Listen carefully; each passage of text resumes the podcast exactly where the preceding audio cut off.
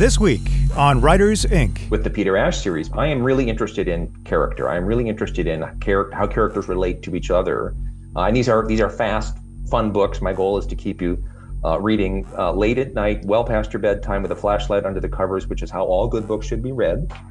Uh, but you know, I, I am really interested in how who people are and how people are, and I think short fiction is a great sort of low stress, low stakes place to to examine that.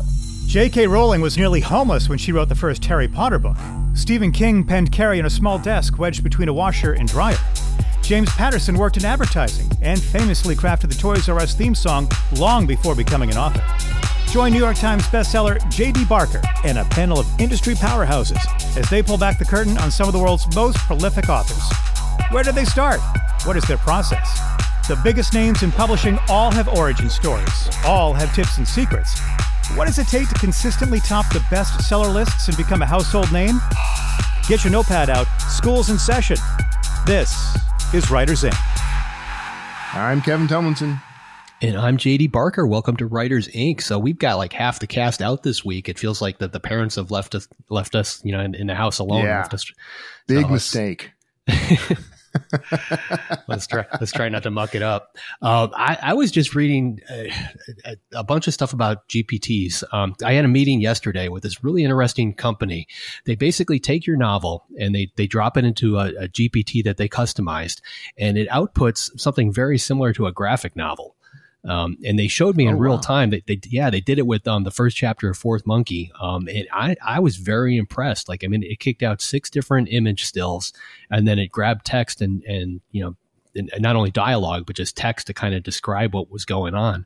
Um, and it wasn't, um, you know, it definitely wasn't a finished product. But mm-hmm. I could mm-hmm. see somebody maybe spending another 10, 15 minutes or something, you know, going through cleaning it up and, and having a finished product. Um, and it yeah. was able to generate all that inside of, you know, it was what, 20 seconds, 30 seconds. I mean, some insane, you know, ridiculous number. But, um, you know, I, am not using any AI really on my side from you know from a business standpoint or writing standpoint, but like those kind of things I really find interesting because I could see that changing you know the dynamic, uh, creating a graphic novel, creating a comic. There's a ton of work involved in something like that. Um, yeah, this this this could change that. I've been uh, this is something I've I've kind of kicked around for a long while now, actually trying to figure out like the the easiest and best way to potentially use AI to do it, but like, you know, and I, have bought a couple of things that let me do things. The problem with AI for um, like graphic novel art or whatever has been the consistency of the characters' faces, you know, mm-hmm. and uh, and even sort of the costume designs and stuff. So I I I pay for an app that does face swapping, so you can say once you've generated the face of this character, you can actually tell it to swap that face with anything else it generates. And so it'll always be consistent and it keeps the expressions and things like that. But that's like a really weird, laborious workaround. So this, this kind of thing, I think what we, I think what I hope is coming is they're going to have like this thing will spit out like, you know, after, uh, um, Adobe Illustrator files or, or Photoshop files or something that where everything's in layers. Because mm-hmm. that at that point, you know, if you've got any chops at all, like that's where the the the real like shaping and design is going to happen. So like they just do it just does like a first draft, you know, color illustration, but you open it up and there's layers for everything that you can kind of tweak and modify. I think that's when you're going to start seeing this become more viable as a as a tool. Did well, you see the whole all the stuff? Go ahead. JD. No, I was just gonna say th- this definitely had the problem that you just mentioned. So like it had Sam Porter, yeah. who's the lead detective in I, probably four out of the six pictures that it showed me, and he looked different in in each one. Um, but we talked about that too, and they said that this is basically they, they created code that basically creates prompts that feed the GPT. Um, so if you think about what you type into like I guess DALL-E or or Midjourney or one of those other ones, like it's basically creating the prompts, putting it in there, and creating the you know helping to spur the output. Uh, they said that they they're what they're working on now is basically the ability to type in certain things that have to remain constant uh, throughout the book. So in this case, I guess they would create a description of Sam Porter that would become part of that prompt every time it asks GPT to create an image. Um, yeah. So I think I, I, I, can see that working. Um, I mean, this is very, very early stages, but um, I, I, I, mean, considering how fast all this stuff is moving, you know, like six months to a year, this might be a, yeah. a, a working model. Yeah, I, th- I, I don't think it's going to take it. Uh, just in the like past two or three months, just the evolution of it has been pretty impressive. But the, uh, someone shared with me yesterday. So there was a, I saw a post where um, Chat GPT was used to solve one of the uh, CAPTCHA things where it, it, it could recognize like the swirly letters and everything.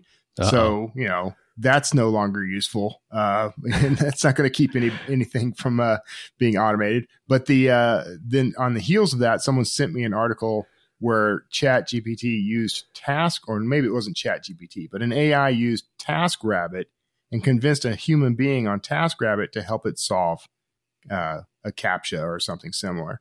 So, huh. but beyond just doing that, the article went into how like they were looking at sort of the you can look at the AI's thought process to see like what what are the things it's thinking? Like you know why is it taking the actions it's taking? And it was basically um, a human could solve this. I need to do what a human would do to fool another human into solving this.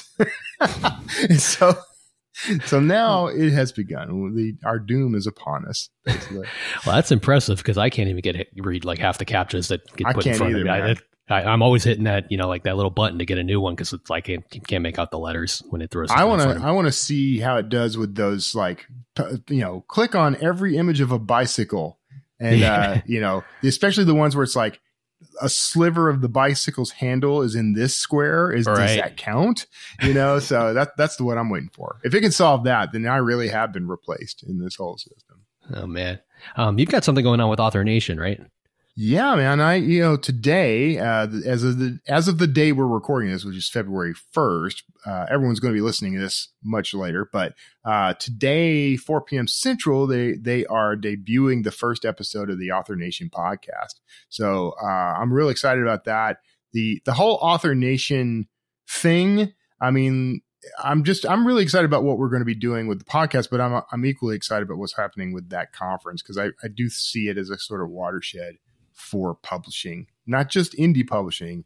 I actually want to start kind of shifting every, all of us away from terms like indie publishing because I think we're now in this sort of you know mishmash of what publishing is now, and there's there's just different avenues to the same goalpost. you yeah. know, and I, I think uh, we're doing ourselves a disservice now at this point by by constantly saying indie or self publishing or whatever. I think um, we can be in, indie publishers and indie proud. That's that's still good, but I think Author Nation and things like it are starting to come up because the nature of what publishing is has definitely definitely changed. But well, it's the same on the flip side too, right? The trad people, you know, like it's it's no longer just trad anymore. Like everybody's kind of stepped. Yeah. Like if there was if there were three rooms, everybody's now in the room in the middle you know it's right. and and, and everything is kind of getting mixed to, together. In the venn diagram of publishing the venn diagram. all yeah. in the center. Yeah. And if you're if anyone who wants to check out that podcast and there's going to be some great episodes coming up uh, go to authornation.live uh, and uh, if you want to suggest suggest some topics it's authornation.live slash deep dive and that will let you suggest guests and topics and whatever you want for the uh, for the podcast. There's another site, and I, can, I don't remember what it is for suggesting guests and topics for the conference. You might want to do that too, uh, especially if you're interested in being a, a guest yourself or a speaker yourself. Uh, go go try that out. So that's what it is. All right, we'll throw some links in the show notes for that too. Perfect. This episode is brought to you by AutoCrit. One of the most value packed memberships for any author, AutoCrit brings you an amazing suite of tools that make it a breeze to plan, write, and edit your books all in one place. Autocrit takes you far above standard grammar checking or cookie cutter guidance. Instead, it's like having an experienced editor in your genre watching over your shoulder to help you deliver great writing that keeps your audience trapped in the story. You can even compare your writing style to more than 100 best selling authors right down to the word level, so you can see what the best in the business do to keep their storytelling clean, clear, and crisp. Listeners of the Writers, Ink. podcast can now take advantage of lifetime membership for one single fee. That's right, no renewal fees. Hi, this is JD Barker. I've used AutoCrit for years, and not only has it improved my writing, but it's been a crucial tool with aspiring authors that I've mentored. Whether you're a seasoned pro or just beginning, it'll help you find your weak spots and weed them out. Give it a shot with your latest project. Trust me, your editor will thank you. Head to autocrit.com slash JD to get your lifetime membership. Big thanks to Autocrit for sponsoring the show. All right, JD, what do we got coming up this week? This week we've got Nick Petrie on. He's the best-selling author of numerous thrillers, best known for his Peter Ash novels, and his latest book is called The Price You Pay, releases February 6th. Uh, here he is, Nick Petrie. Okay, Nick Petrie, you've achieved some early success and recognition in short fiction. How has your experience and understanding of shorter fiction influenced your narrative style and thematic choices when it comes to works like the Peter Ash series? Boy, I love that question. I have never gotten that question, and I thought I had gotten all the possible questions. So I, I, I, appreciate um, one writer's questions because uh, I, I, think it's a different level um, than than we get from from many interviewers. Um, mm-hmm. I, you know, I short fiction taught me how to write. Uh, mm-hmm. When you when you're writing short stories, you can iterate very quickly. So there's less fear of failure, and you get to try new skills. And you know, I wrote I don't know, probably 15 stories, only three or four of which I think are any good, only two of which have ever been published. Um, and one of them ended up winning an award, which is how I got my agent. So I think I think there's definitely some industry benefits, but but in terms of learning how to be a, it, taught me how to be a writer in a way that um, I think really benefits me with the Peter Ash series because I am I am really interested in character. I am really interested in how characters relate to each other. Uh, and these are these are fast, fun books. My goal is to keep you uh, reading uh, late at night, well past your bedtime, with a flashlight under the covers, which is how all good books should be read. Uh, but you know, I, I am really interested in how who people are and how people are, and I think short fiction is a great sort of low stress, low stakes place to to examine that. Um, because if if all you're writing is an action scene, it's not really a story. There's no there's no heart or soul to it. Um, it's just you know two people having a fist fight or whatever. Right. Um, yeah, and I find that interesting and and kind of taking those sort of small snippets and, and really honing in to develop a character or you know some type of resonation within those short works. And so when when looking from the drifter to this current novel the price you pay how have you seen the the series and its characters evolve? Are there certain like themes or developments that you've focused and really um, honed in on as you've gone throughout? Well the the the thing that i think the biggest piece is that my main character peter ash is a marine corps combat veteran and he has post-traumatic stress from his time at war and I, am not a veteran myself this is not something i, I, I suffer from uh, that i know of uh, but it's super common. And uh, I wanted to sort of explore what that what it was like for people to come home from war from into a culture where where we don't really understand what that's like. You know, some it's like 10% of Americans serve in the armed forces. It's all uh, volunteer. This is not World War II. Uh, it's not even Vietnam where there's a draft. Um, you sign up to go, and and so it is a it is a small chunk of the population. And and I, I, realized this because I was running a, a, home inspection business. So you you buy a house and you hire a guy like me to tell you what's wrong with it. And I had all of these clients coming back after the surge in Iraq. And you know, I was interested in the, the politics uh, of the war and the progress of the war and all of those things. And, and it, to my shame, I really hadn't thought about what life was like for people after they after they came home. And it was talking to those veterans that really made me want to know more. And so I just sort of followed my interest into this world. And so in that first book, The Drifter is like Peter's PTSD is really at the heart of that book. Mm-hmm. Um, it, it's called the white static. It's it's basically claustrophobia, so it makes it really difficult for him to be inside for long periods of time. Um, and if he does, the result is basically a, a debilitating panic attack and so that's almost a separate character through that first book and and when i started writing i sort of thought well he'll he'll get cured at the end right i'll solve this this problem and he'll be you know i but the more people i talked to and the more i read about it the more like you you are never cured. Um, you you get better at dealing with it. You get better at working your way through uh, you know your own version of post-traumatic stress because everybody has their own their own version. It's unique to every pre- every person. Um, but so i guess uh, as the series progressed i wanted to see peter evolving and to see him learning to deal with his post-traumatic stress because he had uh, by the second book peter falls in love. And so he has a motivation to stop living in his truck, to uh, you know learn to be able to sleep inside with this woman he's crazy about. Um, so and then all the way through really the fifth book it's it's it's um, really a, a, core piece. And the fifth book is essentially a relapse book where he's been doing better but then something happens and and this is also something that happens to vets. I have a friend who is a vietnam vet whose grandchild died in a, a kind of a freak event um, and it it you know th- totally threw him off the rails um, and and it's so you know i wanted to sort of show what that is like and and again sort of how do you pull yourself back from it? And I, am focusing on that on that less now. It's it's still present in all the books um, mm-hmm. peter's peter's war is still lives in him is still is still present in these books but um, I, am trying to uh, allow him to move on and allow myself as a writer to sort of find other things i'm, I'm interested in yeah.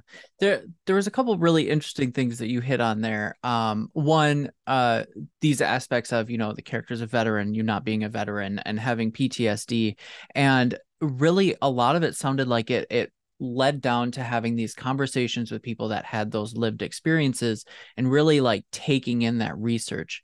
Uh for someone who wants to write these sorts of individuals or these sorts of um issues, concepts, whatever they are, uh, how would you suggest that they approach it? What was your method? And then how do you get that on the paper? Another great question. Uh, this is fantastic. Um, I mean, for, for me, I am just a curious person and I am, I really like and am interested in people. And so for me, I just, I just sort of, it, it was, it was, it was all very informal. And I, I had the gift of having these clients showing up over and over again uh, it also helps. I'm the kind of person that people tell things to. Um, I, you know, uh, a year ago, I was in line at the grocery store, and the person ahead of me told me she was getting a divorce, and I was the first person she told, and I'd never met her before. Um, you know, people tell me things on airplanes and in airports, and um, and there's just something about about uh, I think how I am with people, how interested I am that people share things about themselves, and I think that's an important quality. I don't know if you can invent that, but you can certainly encourage that in yourself um, to be non-judgmental and to be interested. People love to talk about themselves to somebody who is interested in in, in you know what they're thinking and what they've been through. Um, so I think that's that's part of it is just to sort of put yourself in the way of those of those characters. But you have to do the research. You really have to like for me, it was really important to get it right. Um, I actually had a, a, panic attack of my own before that first book came out when I realized, holy crap, people might actually read this thing that I had spent three years, you know, in my basement slaving away at. And um, and I, I, in the afterward I'm very explicit. I'm not a veteran. This is not my experience. Here's how I came up with this character, et cetera, et cetera. Um, but I was really nervous about how that would be received, and and I'm thankfully it's been received very well in that community i get i get you know emails and and you know messages all the time from people who are like boy that book really changed my life uh, i mean it's crazy the, the response to this book uh, that first book especially but um, you know I, I, think if you you are doing both yourself and your readers a disservice if you do not really lean into what drives people uh, you know, it, it, doesn't mean you have to know all the lingo, all the terminology. I will never write a book where Peter is at war because that's a world that is so full of its own very specialized knowledge. And I'm not that kind of researcher. Like I, I am not, I can't dive in like that. In terms of how to put it on the page, I guess I, I for me, I just sort of try to internalize as much of it as possible. Mm-hmm. Um, I, I, take a few notes, but I don't take a lot of notes. Um, I just try to you know sort of soak it up and hopefully it just it, it all kind of comes out what it needs to and then as i as i revise and revise and revise you know i it's gee i, I need a little something here or that's not working quite right and that's just writer stuff um, yeah. to me that's not about you, you're you're tapping into what you've learned but the, the other trick is to is to see it right? What what ernest hemingway called your built-in bullshit detector um, as a writer is to know when something's working and, and when it's not. And you had sort of mentioned this before uh, i think I, before i hit record but you have feedback that you get from people uh, about certain characters that you portray or about these aspects that you portray, do you send out your work before it gets published to get that sort of feedback to certain groups or certain individuals, or is this just something that you're kind of getting back from your your primary audience?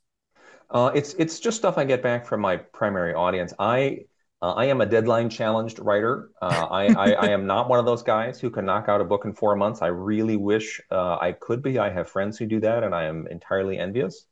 Um, I am really sweating bullets all, along the way. Actually, I this this current book, The Price You Pay, um, I ended up throwing out five months worth of work, uh, and which is why instead of it being published uh, in February of 23, it was it's being published in February of 24. Um, mm-hmm. So I don't have time to do that kind of stuff. I do. Um, I, I, wrote a book set in Memphis where um, almost every character except the hero is black. And I, I really wanted to uh, make sure I wasn't uh, being an asshole, uh, just to put a very plain face on it.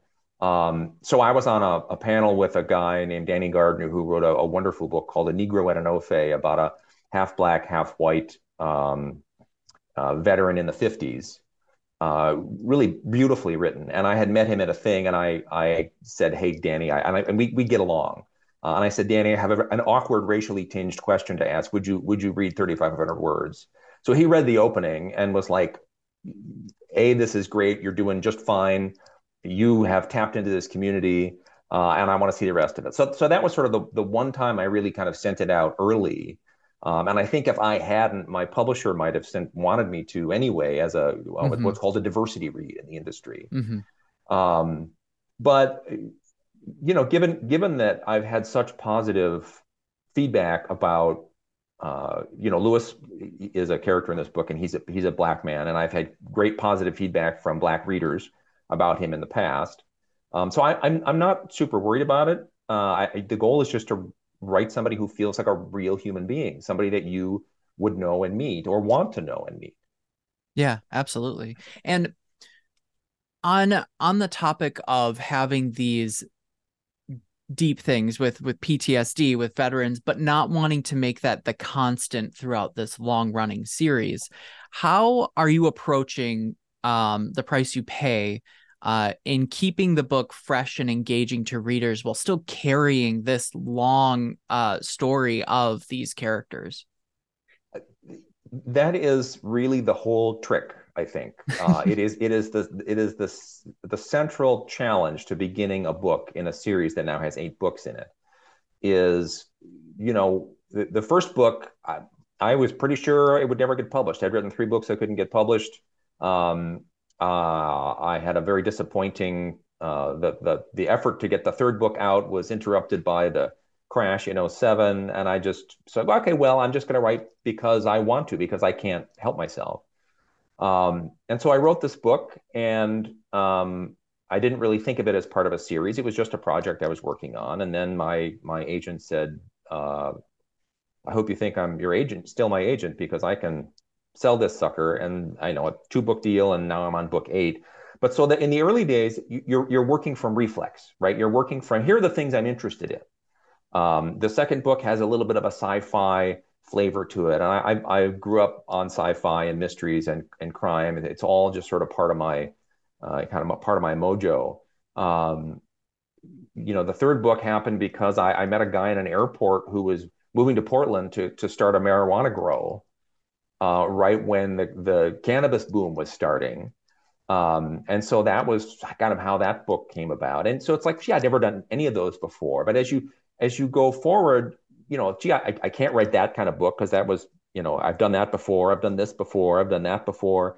So you really have to sort of kind of refine, and it's it's about rejecting things until you find something that feels fresh enough and new enough um, this book is a little different because Peter or people have been asking me to write a Lewis book really since the beginning. Lewis is a fan favorite. He is, uh, uh, as Peter says, the most dangerous man he's ever met. He's a, a career criminal who has sort of kind of gone straight, who's become a family man.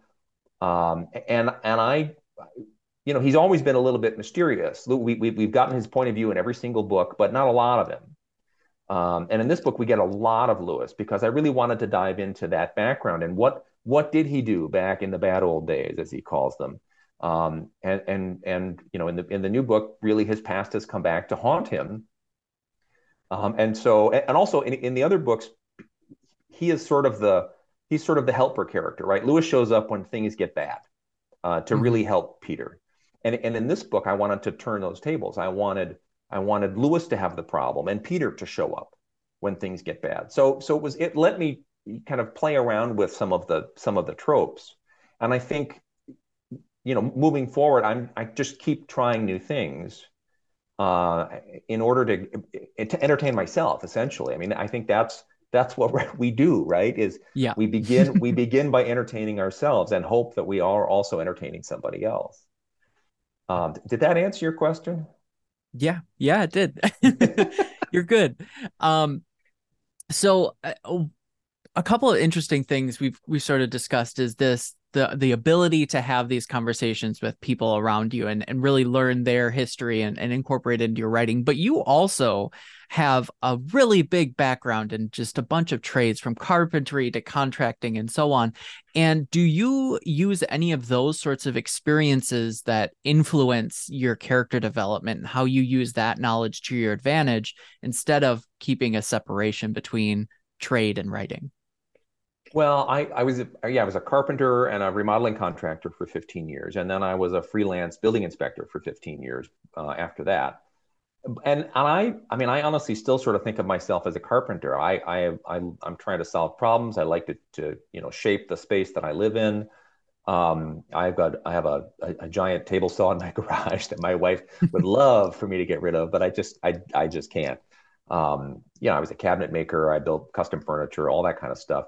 You know, what it allowed me to do was to have a world to draw on um, I, I have a an MFA from from years ago, and and my advisor told me that he was really jealous that I had, you know, he had someone who had gone, you know, straight through academia. He was he had he was a very uh, lauded author of short stories and nonfiction, really smart guy. But he said he was jealous that I had material to draw on, and and I think that helped me writing about you know veterans is because you know the military is a is a blue collar job, right? You're you're putting your body at risk um, for a goal that is larger than yourself, uh, and I think that you know again being a being a, a, you know framing condos is not the same as going to war. I don't want to you know make them equivalent, but but there is kind of a mindset of uh, of that, and even if you're even if you go to you know an Ivy League school and you end up as a lieutenant in the army, you are you are up to your eyeballs in this sort of working class blue collar population and and life right? It's you're you're dirty your your life is uh, you know not your own. Um, so I, I think my background really gave me um, some help with with that piece. And it's just the world i'm i'm interested in. I'm i'm i'm you know i kind of write this i mean as i write peter ash he is kind of a working class guy and as the books go on he's He's fixing up the house that he moves into with his girlfriend. He's uh, then he has a, a, project with Lewis where they're sort of trying to, you know, renovate a house to sell. And uh, in the new one, Peter's basically doing that kind of on his own. He's he's gutted a house, and it's not there's not a bunch of that in the book, but but it, you do get a sense of that's who he is, is a hands-on sort of can-do person. And you know, if you're a tradesman, you know that's the same attitude as as if you're a soldier or or hopefully it would be. Yeah, yeah. And now I'm kind of curious what your process looks like now with writing and everything else. That what sort of methods do you use to find space and time to write, and how do you uh how do you make space for that? Well, I'm very lucky in that I now get to write full time. Um, that after my fourth book, um, I basically told my agent that I could no longer run a business and write a book a year. It was driving me crazy. It was bad for my marriage. It was bad for my physical health. Um, I said I can go to a book every other year, or they can pay me enough to basically shut down this business. And so that's what we got to. Um, I'm not sure that was the best way to go because when writing is your livelihood, it's a different kind of pressure. Mm-hmm. Um, it becomes way too important Uh, and and for me, the goal is to kind of remember that this is just play. I'm just fooling around, um, and it doesn't really matter. I mean, I, I'm as susceptible to any of those things. To what do people think about what I'm gonna, what I'm writing? Um, you know, how are my, what are my peers doing, and am I am I as good as they are, or am I, you know, do my books sell in the quantity that they do? Um, you know, all that stuff goes through my head like it goes through everybody else's. But the the goal for me is to sort of put all that aside and to show up to work every day. I I, I'm, i get up, I, I uh, either go for a walk or go for a run. Uh, although I screwed my foot up, so now I'm that's less that's less possible. But um, going on a limp. Yeah, yeah, going on. A, I like that. Um, you know, take a shower, make some coffee. Um, I actually started one of the one of the funny things that came out of writing about post traumatic stress is I started meditating, which is one of the ways to to make it, it through post-traumatic stress and i have found that to be super helpful in with writer stress as well um, and, and then I, I bring my breakfast to to my desk and I and I open a document and I sort of stare at it until something shows up. Um, I'm not an outliner. I, I would love to be an outliner. It, it just is not uh, what works for me. Uh, I really need to discover it kind of every day. Um, I think that's what helps kind of keep me away from some formulaic stuff. Um, I think my I don't think I'm smart enough to be an outliner really because I I I think the interesting things happen sort of spontaneously. Um, and I you know I break for lunch I you know go for a walk or I go for a swim or I do move, movement is is big for me just because I'm I'm a physical guy and I've been working with my body my whole life and I it's also great for creativity because you're moving the blood through your brain.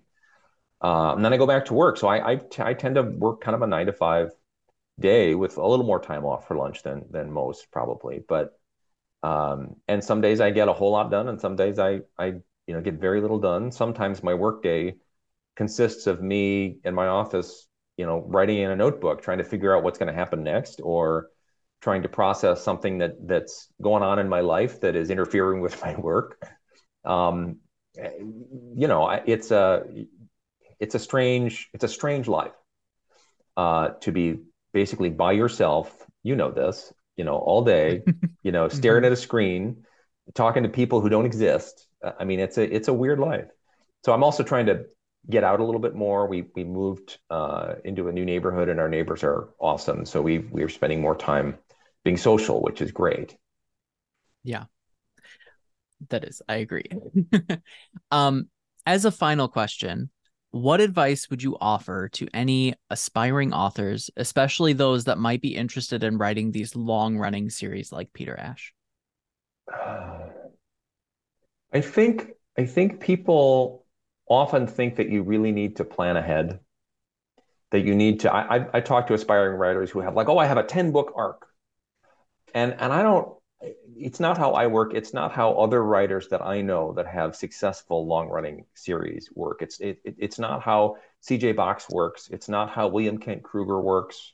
Um, they just write the next book, and I think the, the for me, it's really just write the best thing you can that and write the thing that you most want to write. Don't think I don't think about the marketplace. I don't think about what's out there that you know what niche can I fill. Like I I have I have friends who work like that, and that's fine. But it's not what works for me. Um, I am working from a, a place of kind of curiosity. What what am I really interested in? What kinds of stories do I want to tell? Um, my, my books all really are, are built around a social issue. And so that's the other thing is I'm exploring something I'm interested in because I think uh, crime fiction, especially, you know, kind of should be about something, right? Um, if all it is is is you know witty banter and and you know fisticuffs, I, am not that interested. Um, so that's that's sort of my approach, and, and I also think I talked to a lot of people who, well, I'm halfway through a book, and how do I get an agent? And like to me, those are absolutely separate events. Like write the book, write the best book you can, make it until every revi- until the next revision it starts getting worse, right? Make it as good as you possibly can, and then think about the business piece. Um, because publishing is dying for the next great book, right? They are always on lookout. And if you can write that book, you you will do just fine. So if you the, the better of a writer you are, and, you know, the the the better of a chance you will have. So put in that time, and for God's sake, read. Don't be don't be one of those people who's like, yeah, I want to write a, a mystery, but I don't really read mysteries. I read romance. You have to you have to know, you know, you have to you have to read what you're what you're writing. Um, I don't know. That, there's my rant on writing versus the industry you know, so the, first thing that jumped out at me from from this was um, he said short fiction taught him how to write. Um, yeah. and, and that is so true. And and you know, I think authors all experience this on some level, even if you've never written short fiction. You know, you get to the end of your novel, you get it finished, you get it polished, you get it edited, uh, then you've got to create that backup book blurb you know, and taking yeah. your whole novel and drilling it down into one or two paragraphs, you know, 150, 200 words is very difficult to do, uh, to summarize yeah. like that. And then you take it another step further and have to create that tagline, you know, one sentence to describe the whole book, which is insanely hard to do. But if you write um, short stories, you know, on the regular and you, you start there or you do quite a, a few of them, it teaches you, you know, basically all the elements of the story and forces you to have to put them in such a short format. Um, when you expand to a, a novel, um, it's, it's a huge help. Yeah, I it's funny because I I've had sort of an inversion in my writing over the years because I when I started um, short fiction was kind of the the natural end product of what I was writing because I don't know you you want to get to the end as quickly as possible uh, but somewhere along and then lengthier work you know full length novels that was what I considered hard and somewhere along the way that flipped because suddenly it was much easier for me if I had all that room uh, to kick ideas around and develop characters and you know explore concepts. And then it became much more difficult to write short fiction because i gotta i gotta encapsulate everything into uh you know 10,000 words or you know less you know? Uh so it's an man it's an art uh to do that and do it well you know? Then a lot of writers um uh, particularly like infamous or famous writers uh started their careers writing short fiction. All my early stuff was short stories and things. But well, the the path I think for for many writers for a very long time, you know, like probably fifties to maybe even the year two thousand, um, was to you know write short stories, try to get those into uh, newspapers, magazines, things like that. Um, you know, start earning you know earning a little bit of income as a writer through yeah. those those short things, and you write that novel on the side, and then eventually transition over. But almost all the authors I know started with with short fiction just just because of that. Are they all sort of in that other that older era though? Because like I think it's harder now to do to to really earn a living with short fiction. I I, I hate saying things like that because there's always exceptions. But like back when I was coming up, like in the '80s and stuff, when I started writing and sending things off and publishing, like it seemed like it was easier. Like in some respects because I I knew that if this magazine bought it, I'm going to get 80 cents per word or you know, those were the coveted ones, like 80 to 80 cents to a dollar per word were the ones I always tried to hit. But, you know, even getting like, you know, 30 cents a word was, was okay. Uh, you could, you could churn out a bunch of stories and do pretty well. But it seems like now paid markets for short fiction are, are a little narrower and harder to crack. I don't know if you have that experience. You probably don't do this as much now, right? No, no. But I mean, I've got a ton of those writers marketplace books. You know, the ones that you, they yeah. released a new one every year. Um, and if I go back to my earliest ones and look at the, all the the venues where you can sell short fiction and compare it to like the latest one that I've got, you know, it, it basically went from like a huge section of the book to now it's like, you know, this tiny little quarter yeah. inch, you know, like there, there's right. just, there's just nobody there anymore. I mean, there's, there's very few magazines, very few newspapers. Um, I mean, it, this started with newspapers. I mean, guys like Charles Dickens and, and Edgar Allan Poe, they wrote, you know, serialized fiction in newspapers. You know, that's where a lot of this right. kind of thing came from. Um, yeah, it's just, it's just evolution. Um, but what it makes you very good at is just being able to get your points across very quickly, very concisely. And um, you know, Nick kind of went into this with his his series because you know now he's on book eight. Um, and, uh, do you do you have any series in the works? Like, do you have any that are like a long series? Yeah, I've got two or three actually uh, that are ongoing. Um, and my most popular one is that whole uh, Dan Kotler, the archaeological thrillers. I haven't okay. put anything out for that in a while, so people may be wondering if I've still got that going. But I have a book in progress. I promise.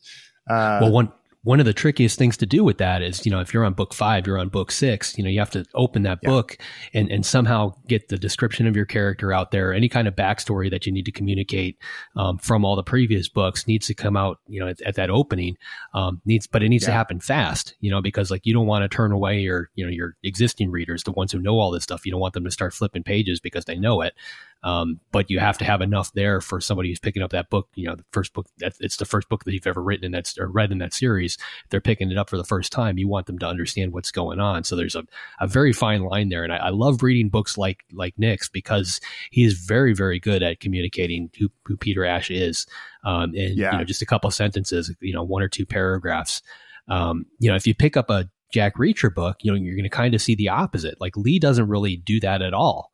You know, like there's, yeah. there's very little at the beginning of a, a Reacher novel to explain who Jack Reacher is, but the character development, the you know the persona and everything is just so strong. You know the way that he writes it, like he literally doesn't have to do that. He doesn't have to communicate a backstory. Right, and that that lack of backstory is actually part of that character. Uh, mm-hmm. The characterization of, of Jack Reacher is is the being mysterious and unknown. That's one of one of the genius moves. Lee Child actually I think there's a little bit of genius going on there. Just in his pen name, uh, he chose his pen name because the letter C puts him sort of, you know, out front. Uh, I think that's kind of funny and interesting. But uh, the character itself, like the choice to have him be nomadic and never, never in the same place twice, and you know, constantly on the move, and and also just know that you know that that idea that he just stops and picks up whatever he needs at a you know a goodwill or something you know instead of having a backpack or whatever. Like that's that's your opportunity for characterization like instantly. You've got the mysterious stranger wandering into town and you're going to learn who he is through what he does. That's that's genius i think everybody should be focusing on that frankly yeah, I mean, just the fact that he walks in and he, has got a toothbrush in his pocket and he's buying clothes yeah. rather rather than washing them. You know, that's a couple quick disclaimers or, or, or descriptives, but you know, it tells you yeah. everything you need to know about the guy. You know, just how different he is from yeah. from everybody. And you else. don't have to start like cha- scene one, chapter one with that all the time either. You you that's just an element that pops up at some point. Somebody says, "Hey, where you know where's your where's your luggage or whatever," and he's right. got a grocery sack full of you know and brand new underwear or whatever. Like that tells you an awful lot about that character. So something else that Nick brought up, he he talked to a lot of vets. You know, like he he wasn't a vet himself, yeah. um, but he spoke to a lot of them to get a handle on what it was like for these people to come back from war and and get dropped back into normal society. Um, have, have you ever done anything like that? That type of research for a character? Yeah, yes, I have, and with vets too. Um, I you know I talked to part of this uh, the advantage for me was that I was doing a, a documentary series for PBS um, for and for History Channel on on these special forces guys from the Vietnam era. So I had access to all these people already. But you know, if I ever need to know, like, if I ever want to kind of touch base and learn a little more about what it would be like to be dropped in a hot zone or you know, be shot at when you're flying over the border or whatever. Like I, I, I have these guys to talk to and have talked to a lot of them. It's, it's, it's good to get their perspective. Like they'll tell you details that you're just not going to get anywhere else.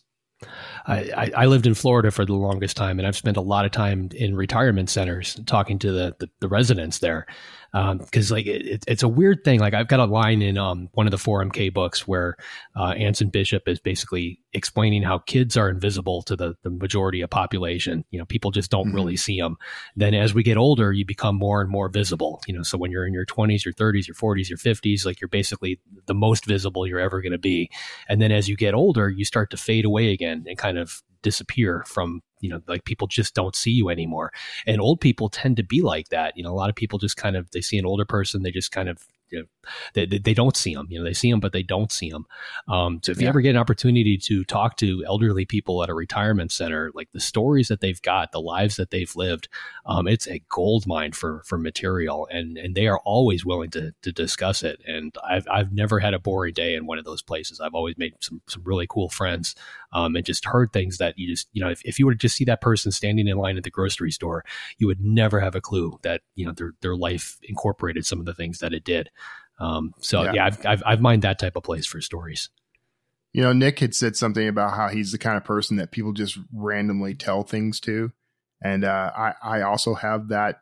I don't know what to call that, if that's a curse or a superpower, but I, I'm the one who will, I've, I'll literally, he described standing in like a grocery store and some woman told him about, you know, she, she's getting a divorce and he was the first person she told. And I've had that exact experience. I mean, I have people. Was it the same woman? It might have been the same woman. Maybe is maybe he and I were in the same grocery line. You uh, never know. But I, I I get people who will j- tell me like intimate details about their life just randomly out of nowhere. I just have one of those faces, I guess. Tell me your story. that that has never happened to me, but I think I kind of understand it with you because you just kind of have that personality, or you're easy to talk to for for better or for worse. Maybe yeah, for better or worse. I'm open to it. I'm to, I'm totally open to it you know, he he made another connection that I never really thought about before, but he said that working as a contractor helped him to, to write good books, and it, you know, it, it's a very similar. Like I've got a, a background in computer programming. I, I, know a bunch of different computer programming languages, and when you write like the first line of code in a computer program, you have to understand how it's going to impact that last line of code. Um, you know, yeah. it's, and it's always got to be in the, the back of your mind. And you know, if you're a contractor, if you're building a house or you're you know doing something like that, it's the same thing, right? You're putting that foundation up, but you have to understand how that foundation is going to impact the roof you know, and every everything yeah. in between. You think about that structure, and um, yeah, I just thought that was a, a really cool comparison. Um, and there's, I guess, there's a lot of different careers that are, are like that, um, where you can just kind of pull from from the structure of the career itself and help you shape a novel, right? Yeah, yeah. I uh, practically anything really. I mean, you know, my early days, I worked retail, and, and then later I was an engineer, and then later I was, you know, working t- TV and things like that. And I, I've there are elements of what I do now that that were definitely shaped by eh, all of those experiences. You know, the interaction with people, like we just discussed, like you know, people talking to me or whatever. Like you know, that's invaluable to a writer to to have that kind of rapport with people because people are what this is all about, not just the the readers that we're writing for. We definitely want to understand them. But mm-hmm. these characters that we create, uh, you know, they need to resonate as someone real in the lives of the reader. Like they need to feel like somebody they just had a conversation with. And you get that stuff from being able to interact with people. Retail is a really good environment for that because you get to see everybody and across the entire spectrum of emotion when you work retail. You know, like I worked at a Radio Shack for years. Uh, I, I've seen you know meltdowns in the middle of the store, and I've seen people jubilant because you know they they finally found that that component they needed to fix their VCR or whatever. Uh, you know, I, you get the whole range. So, and I've got plenty of bad guys in my books who were customers I had at, at Radio Shack. I miss Radio Shack. Is Radio Shack still around? I miss Radio Shack. That was one of my I favorite actually, stores. I I was under the impression that it had closed down entirely, but then um, I think I encountered I either encountered one or I can't remember if, if I if I actually saw the store, if I just saw someone talking about the store on YouTube or something. But there was like a Radio Shack open in this place. So I don't know if it's kind of like Blockbuster where there because there were franchises. When I started at Radio Shack, I worked for a franchise store that was then bought by first it was Tandy, but then became Radio Shack Corporation. So right. there may still be Radio Shack franchises out there that are independent from that that corporation. I miss Radio Shack too, though. I'm, but I miss Radio Shack from my days when you know they were all about the they were D, they were ahead of the curve when it came to the DIY movement. And their mistake yeah. was trying to go mainstream and be like the big box stores because they they wanted to sell brand names other than their own. And uh, that's where they screwed themselves because they couldn't compete on price at all. You know, they were far more, they were sometimes twice or three times more expensive on like a Sony, you know, radio or something that's where they really kind of screwed themselves. They should have just stuck with, if they had stuck it out as we are your DIY source, there was a whole movement that came shortly after that where they would have just exploded in growth. But because it's a low overhead business when you're, when you're not buying, you know, big consumer products. I, I, still remember riding my bicycle to the local Radio Shack to buy my first TRS eighty. Yeah, the the the, the, tra- the trash eighty, the, one of the very first home the trash eighty. Yep. Yeah. And my first laptop was um, the T1000 I think is the the the model number, but it was a clamshell green screen, you know, floppy little floppy disk drive on the side. That was my first writing tool. Kind of miss it because that's now it's funny because people will pay like a thousand dollars for a focused writing tool, like right. Know, the whatever that uh, Hemingway typewriter or whatever it is. Uh, they'll they'll pay like a thousand dollars, two thousand dollars for that thing, and it it's you know it's I'm, a word I'm processor. Looking at like yeah, it's a word processor, and like I had I had that. I paid a hundred dollars for one second hand somewhere at one point. All right, JD. Uh, so what's coming up next week? Next week, we've got Joanna Goodman coming on. She's the best selling author of The Home for Unwanted Girls and The Forgotten Daughter. Her latest is an absorbing novel about mothers and daughters, secrets and dreams, and grief and obsession. It's called The Inheritance and releases March 12th. So she's going to be here. Joanna Goodman. If you'd like to be notified as soon as new episodes publish, make sure you go to writersinkpodcast.com and sign up now. We'll see you next episode and have a great week of writing. Thanks for listening to this episode of Writers, Ink. Access the show notes and leave a comment at writersinkpodcast.com.